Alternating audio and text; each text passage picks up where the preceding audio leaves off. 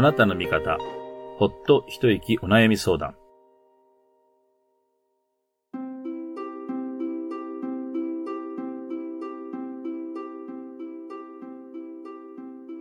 この番組は、リスナーさんから寄せられたお悩みに、仏教的視点でお答えしていく番組です。誰に相談していいかわからない。今の状況を解決するヒントが欲しい。そんなあなたの心の重荷を少し軽くできるヒントになるかもしれない。心に寄り添うお悩み相談番組。お付き合いのほどよろしくお願いします。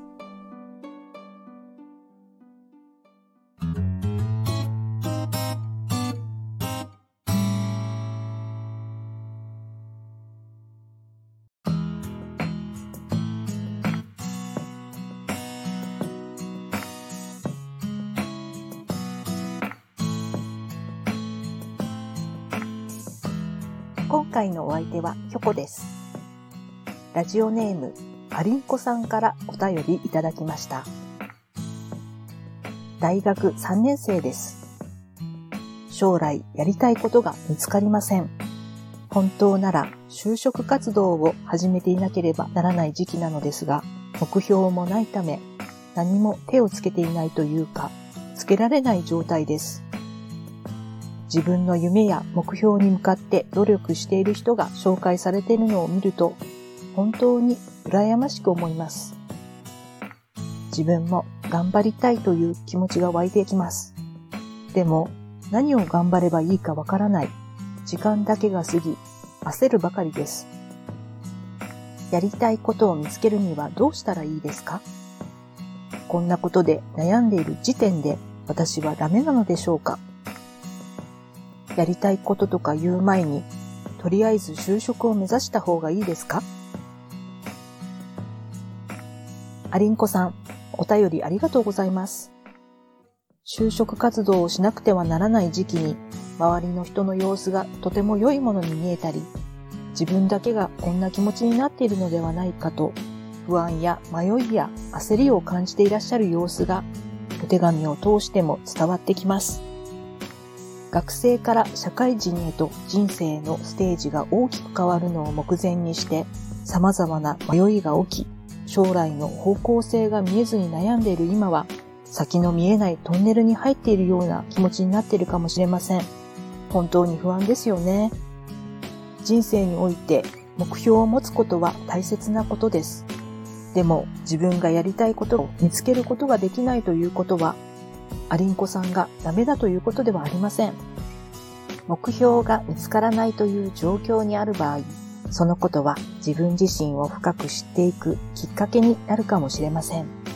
自分自身をよく知ることは、自分がどのような人生を望んでいるのかを探るための大切な一歩と言えます。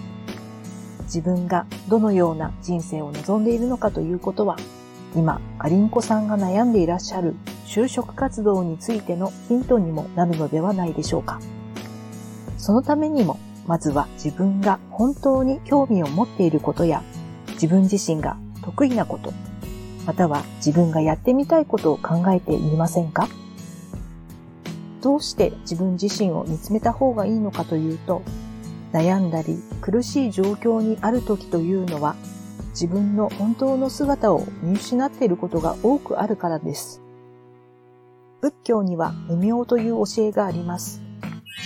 無明はあるなしのないに明るいで無明です。これは自分の本当の姿や真理を見失っている状態で悩みや苦しみの原因になります。自分自身を見つめるときに、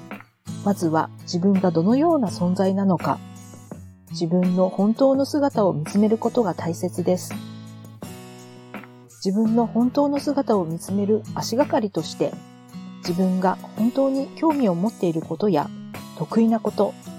やってみたいことから考えてみるといいかもしれません。自分自身に問いかけてみて、自分にとって本当に重要なことは何なのか、自分の強みや弱み、価値観や人生観を自分自身が深く理解することが大切です。ノートに書き出してみてもいいかもしれません。自分自身に問いかけてみても、なかなか答えが出ない時には、興味を持っている分野で経験を積んでみることもいいかもしれません。自分自身を見つめるというテーマを持って、たくさんの縁に出会うことで、改めて気がつくことがあるかもしれませんし、新たに好きなことや得意なことが発見できるかもしれません。そういう縁と触れると、時には焦りや羨む気持ちなどが湧いてくるかもしれません。そんな時は、私はどうして今そんな感情が湧いてくるのかと自分に問うてみてください。それがまた自分を深く知るきっかけになっていきます。そのようにして自分自身の強みや弱み、本当に大切にしている価値観が分かってくると、自分の進みたい方向がはっきりと見えてくるのではないでしょうか。アリンコさんがご自身を信じて進む道を応援しています。今回のお相手はキョコでした。